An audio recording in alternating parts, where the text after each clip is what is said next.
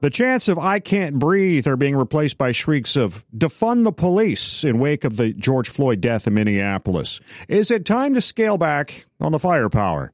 Hello and welcome to the Unpublished Cafe. I'm Ed Hand. Floyd's death was the catalyst for anti-racism demonstrations and protests in the U.S., Canada, and across Europe. The role of police very much on their minds. For some, it's an adversarial relationship. Several U.S. cities are now scaling back on police funding and putting those funds towards health and at-risk youth programs. L.A. and New York, the largest cities so far. In the city of Toronto, two councillors have brought a motion forward to cut the Toronto police budget by 10%, although the premier is not in support. Now, part of the problem with the phrase defund the police is, well, it's not exactly literal. It's not like we won't have officers and police stations at all. Coming up on the Unpublished Cafe, we're going to take a look at the issue of defunding police and whether we'll reduce these conflicts or lead to more crime.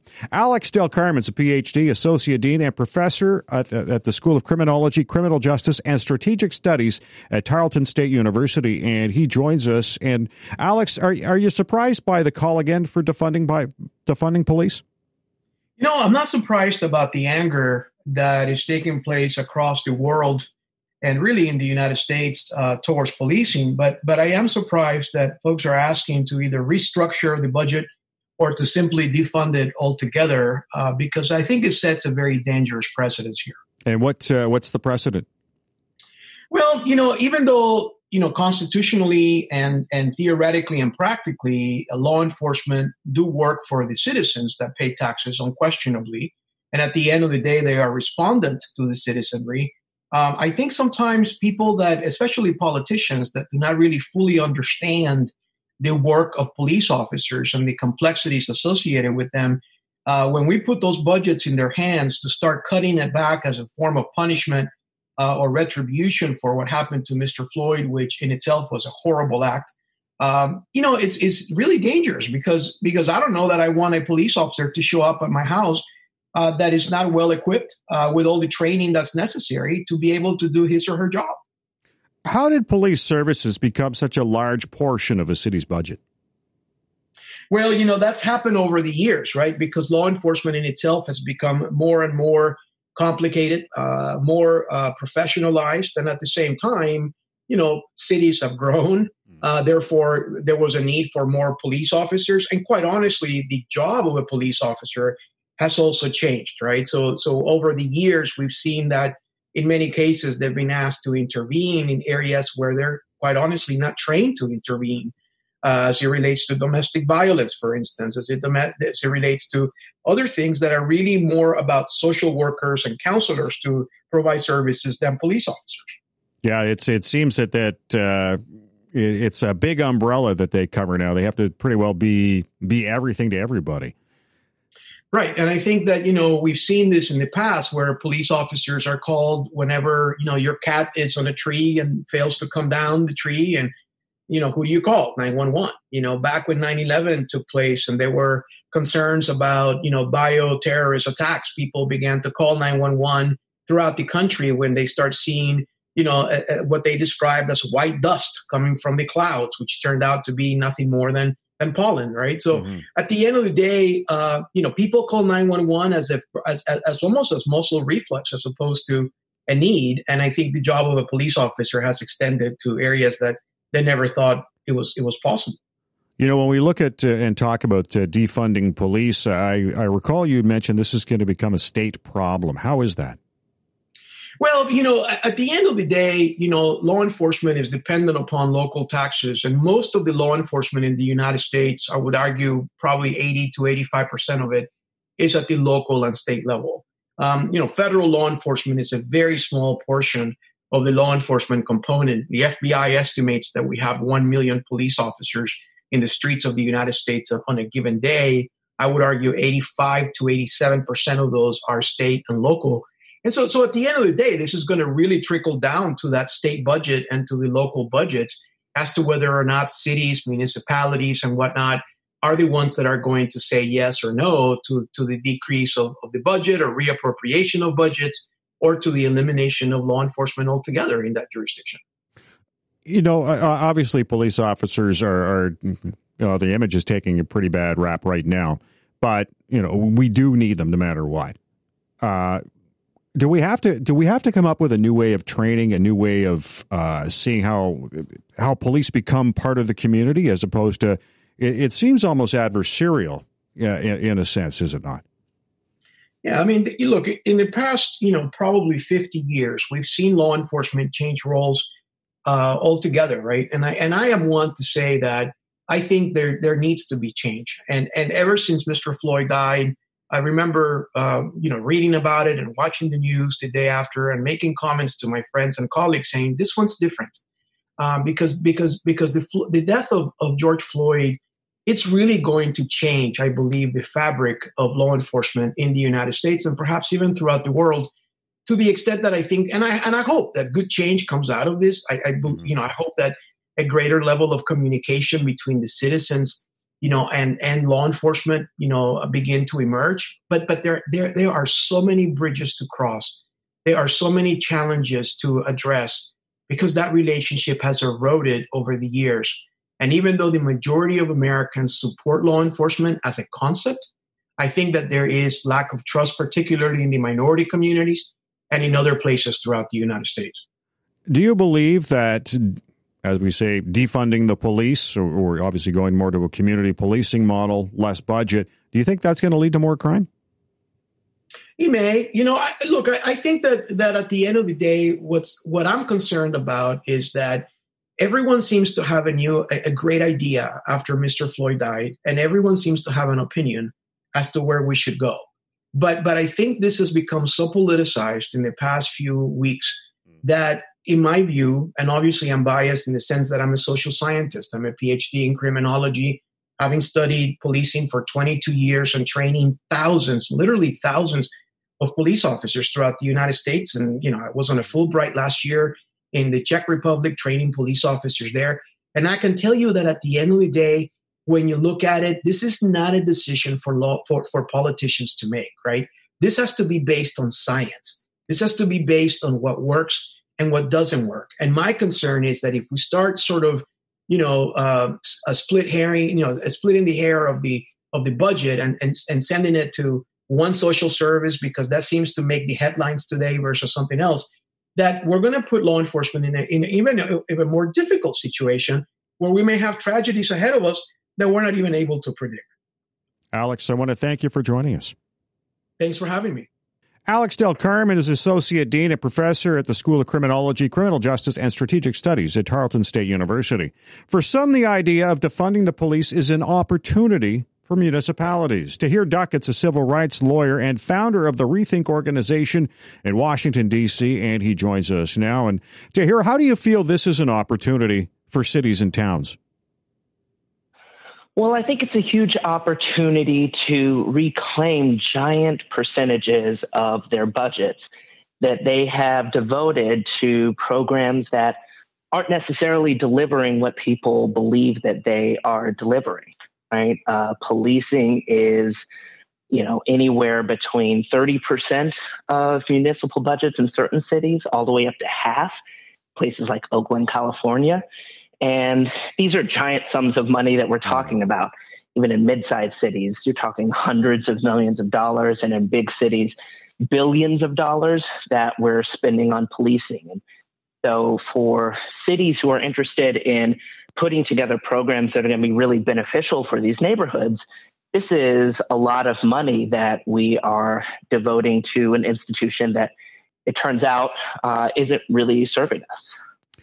Do, do police services unions have too much sway over some of these city budgets? Well, you know, I, I think the problem is less with the unions and more with policing itself, right? The unions are simply a reflection of what's happening deep within the institution. You know, these unions are are democratically elected. They reflect every time you see a union uh, a union president or or a statement from a police union that is, you know, blaming the, um, you know, blaming everybody but themselves for the sort of violence that uh, you're seeing from police officers in the streets against protesters um, and you know the ongoing violence that we see against black communities. Those are folks who are elected and reelected by uh, police officers themselves. And so that's i think that they're reflective of something that's going on within the institution which is where i think the the real problem is. Um, you know we've we've allowed a uh, giant group of people who have the authority to use lethal force against us uh, and have been trained to believe that their lives are in danger at every given moment. Um, and we have, you know, unleashed them into our streets as as kind of warriors and, and standing armies and then we are surprised when they turn around and uh, you know don't want to be held accountable for uh, for their actions. And so that is, I think, the problem, the central problem that we're we're facing when it comes to uh, policing. And you know, it's one that runs so deep that a lot of people are saying the problem is the solution isn't to reform it; it is to shrink the size and shrink the scope of what it is that we're asking these folks to do in the first place. You know, uh, you had mentioned um, when we talked about uh, going back to community policing and, and the, the, unions. Camden, New Jersey, is looked as looked or was looked at as a community that defunded police, uh, and it, in, a, in, an effort to reduce crime and to save some money. Would you have considered it a, a, a success? Yeah, um, you know, Camden, New Jersey, I wouldn't say that they're a place that defunded the police. All they did was they rebuilt their police department. Now, look, Camden, New Jersey's department for a long time was among the most horrifying police departments in the country. You know, and that and that's saying something given what we've seen across the country these last few weeks. Um, so, you know, what they did was they they did dismantle their police department, but what that meant for them was that they busted their union. They fired a bunch of cops. Uh, they fired all the cops. They rehired the ones that they thought that they could uh, reform. They brought in a reformist police chief, and they, um, you know, went about their business just, uh, you know, policing in with with something of a lighter touch. Um, you know, I think that you know, that does not really get to the central problems that we're facing uh, when it comes to policing, which is that, you know, we're spending all of this money on responsive measures, responsive measures that are backed, you know, really only by the threat of violence instead of investing in our communities in the first place to prevent the crime. Look, none of us want to be victims of, uh, of, of crime. Um, but you know, if, if we don't want to be victims of crime, then then the idea is to prevent it. It's not to just uh, respond to it. And I think that you know, if, if we examine, if each of us examines our own interactions, you know, with police. Um, you know, for, for, for me, I know that when I've had my car broken into, when I've had my house broken into a couple of times, you know, did the police fix that problem? Did they solve that problem? No, they didn't prevent it from happening in the first place, and nor did they ever actually even respond to it on the back end. Right? There's those those you know, so they, they in none of those situations did they make me safer. And I think a lot of folks are starting to wake up to the fact that you know we've taken for granted that police officers are making us safer. Um, I think that we've we've seen that on our televisions in our in our cop dramas. But you know, when you actually start to look at the cold, hard evidence, um, the the link between policing and crime is very tenuous. A lot of folks have studied this and have found it very difficult to say that you know policing that increasing the number of police officers or you know um, actually reduces crime or prevents crime. Um, and so you know we could be investing this money in uh, programs that do show a significant uh, relationship to crime. Programs that provide better housing, provide housing at all, that provide education, provide you know after school programs and safe places for people to uh, to, to live, work, and play. Tahir Duckett joining us on the Unpublished Cafe, civil rights lawyer and founder of the Rethink organization in Washington, D.C., as we discuss defunding police. And, and you had mentioned, you know, officers, you know, armed officers going out uh, on, on their on their on their beat, and you know, always always feeling threatened, right? They always feel like at, at every corner that they're, they're going to be threatened or, or whatever. At, at some well, point, they're trained to think that way. Well, yeah, they're trained to think that way. Oh, okay. But do you mm-hmm. think the number yeah. of guns on the streets in the U.S. or the availability of firearms in the U.S. is part of the problem too? That's why they feel that way.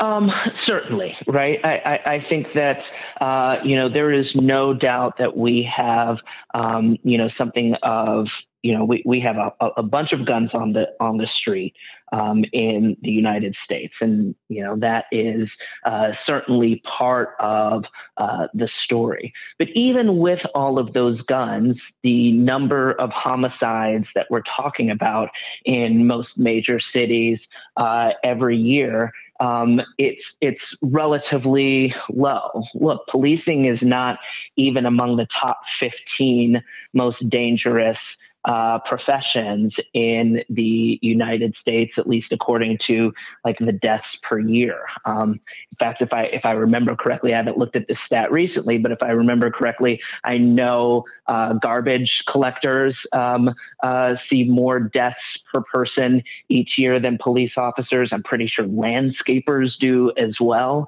And so, you know, there is certainly a story that is often being told that you know police officers you know the job that they are doing is incredibly dangerous and there are homicides you know um, you know uh, happening all the time that they are responding to or that they are um, you know or, or, or that they are investigating. And the reality is in, in dc for instance last year we had just north of 60 homicides for the year. We have 4,200 police officers um, in the District of Columbia. So, um, you know, that's 60 homicides generally. That's not the number of, of, of cops who were killed last year in, in, in, DC. That's just the that's the number of homicides in in this you know city of 700,000 folks total. And so, you know, this um, I think this is part of the framework that folks have to break a little bit is that you know real life isn't like law and order where you know police officers are spending all of their time you know dealing with serious crimes investigating to or responding to serious crimes. Um, you know it, it, it's it's much more the sort of you know security theater just being out on patrol just being out in the streets. Um, and you know all those folks that we're asking to just be out in the streets and live out in these streets for security theater they got to find something to do with their time. And quite often that ends up being you know, in places that are over policed, like black communities, it ends up being, you know, harassing the folks who live there, you know, trying to figure out, you know, um, you know, essentially trying to drum up a reason for uh, their existence. Tahir, I want to thank you for joining us. Yeah, thank you so much for having me. Tahir Duckett's a civil rights lawyer and founder of the Rethink organization in Washington, D.C. The idea of defunding police will mean scouring city budgets. Kevin Robinson's an instructor at the Arizona State University School of Criminology and Criminal Justice as well. He's the former assistant police chief for the city of Phoenix, and he joins us now. And Kevin, how did police budgets get so big for cities? Well, I think the easiest answer to that question is police departments have become so you know the the end all the end all to most municipalities people have come to rely on police departments for everything and conversely their budgets continued to grow as they continued to ask for more and more things to do what they were asked to do you, you mentioned they're they're relied on for for everything you know obviously we talk about you know the, dealing with crime but what's the rest of the, the, the job that is, is taking so much of their time? Well, it's the order maintenance types of calls. It's calls that people will automatically call the police for. And over time, the police have become used to responding to and dealing with and helping to adjudicate those issues, those concerns that people have. But in reality, they really are not crimes. They're civil matters. They're issues that one neighbor may have a complaint about another neighbor for one reason or another, and they call the police. So the police come out and they talk to each side, they find out what's going on, they mediate, they make sure everybody is good, and they go on to the next call. So that is you know, I, what I mean by police becoming all things to all people, and not to mention the mental health issues that I think law enforcement around the world is dealing with. Do you think society's asking or expecting too much from police when you, you talk about them relied being relied on for everything? I don't think they're asking too much. Um, I think that they've been expecting too much in return. And what I mean by that, I think it's good for the police to be engaged and involved with the community, but you can't expect the police to solve all of the problems, especially some problems and using mental illness as an issue you know somebody having can, you know issues related to mental illness and the police are called because someone may be acting strangely or they seem out of the you know out of place in the area they happen to be in. And you have to ask yourself are the police truly equipped to deal with somebody who may be mentally ill and the answer is no. I think they do a very good. The the try is very good. They try to do the best they can, but the reality of it all is they may not have the expertise, they may not have the resources, and sometimes they may not even have the time to deal with someone like that effectively. When did policing go from walking the beat to armed to the teeth? Well, I think as we have gotten bigger and bigger and bigger, and I'm talking about our communities and more and more spread out, and I think once the police truly got into the police cars and got away from getting to know the people on the street corners and getting to be able to talk to the parents sitting on their porches at night and things like that, that's when police work really ceased to be the type of police work that I think we all envision it to be. Kevin Robinson joining us on the Unpublished Cafe from Arizona State University School of Criminology and Criminal Justice, as well, the former assistant police chief for the city of Phoenix. You know, in a defunded police scenario, how do you see community policing work? Well, it's if when we say defunded, I, I hope we're yeah. talking about people or cities reallocating funds. Police departments should always take a hard look at their budgets. And I did when I was in charge of the Phoenix Police Department budget. At the time, it was about half a billion dollars a year. And we would go through exercises of reducing our budget by 5, 10, and 15% and ask ourselves, what would our department look like? And what police departments should do is take a hard look at the programs that they are performing, the services they are delivering. And if they are not meeting the overall organizational goals, if they're not helping people to feel safe, if they're not reducing crime, then you have to ask yourself should the police be doing it? And if they shouldn't be doing it, you know, those are the programs that can be easily reallocated.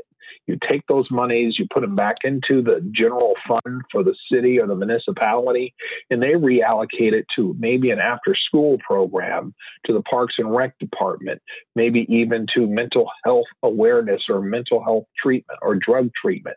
There are other avenues, other places for the monies that are usually meant directly for police departments that you know it could go elsewhere and in return hopefully if it's being if everything is working the right way the calls to the police department are reduced because you no longer have that specific problem you know the the, the mental health issue is is you know, foremost, as you mentioned, for pretty well any officer around the world. That's something they just have to deal with right now. Uh, in terms of the you you call it uh, a, a, decrease in crime if if those those programs work. You know, when I look at Camden, New Jersey, it's it started out all right, but where did you see them going wrong? Camden, New Jersey. Yeah, I you know I what I know about Camden is they they started from scratch. They started all over. They started with a different philosophy, a different mindset. And when they tore the police department down, they had the neighboring sheriff's department that was able to come in and continue to deliver services while the citizens of Camden, working with criminal justice professionals, were able to reinvent their police department. And that reinvention of that police department dealt a great deal with community interaction. And what they did right is Camden realized you cannot police at people. You should police with people. And that way, citizens become a part of the problem solving equation. It almost gives them, you know, something tangible that they're getting out of it. It does. It's buy-in. They have, you know, they have skin in the game, and they want to. They want to see success. And what you have happen then are, you know, the neighbors, the people, the citizens, when they see something that's not right, and they have faith in their police departments, what do they do? Pick up the phone and they call their their favorite police officer. They call the police station and say, "Hey, this is what I've seen going on for the last couple days. You guys need to keep an eye on this." So, in essence, you know, you your your ability to understand what's going on and the changes and maybe possible crimes that might occur in the community, you know, the eyes that you have out there are they're multiplied you know several times over and it then allows the police department to be you know more effective when they go out to deal with a problem.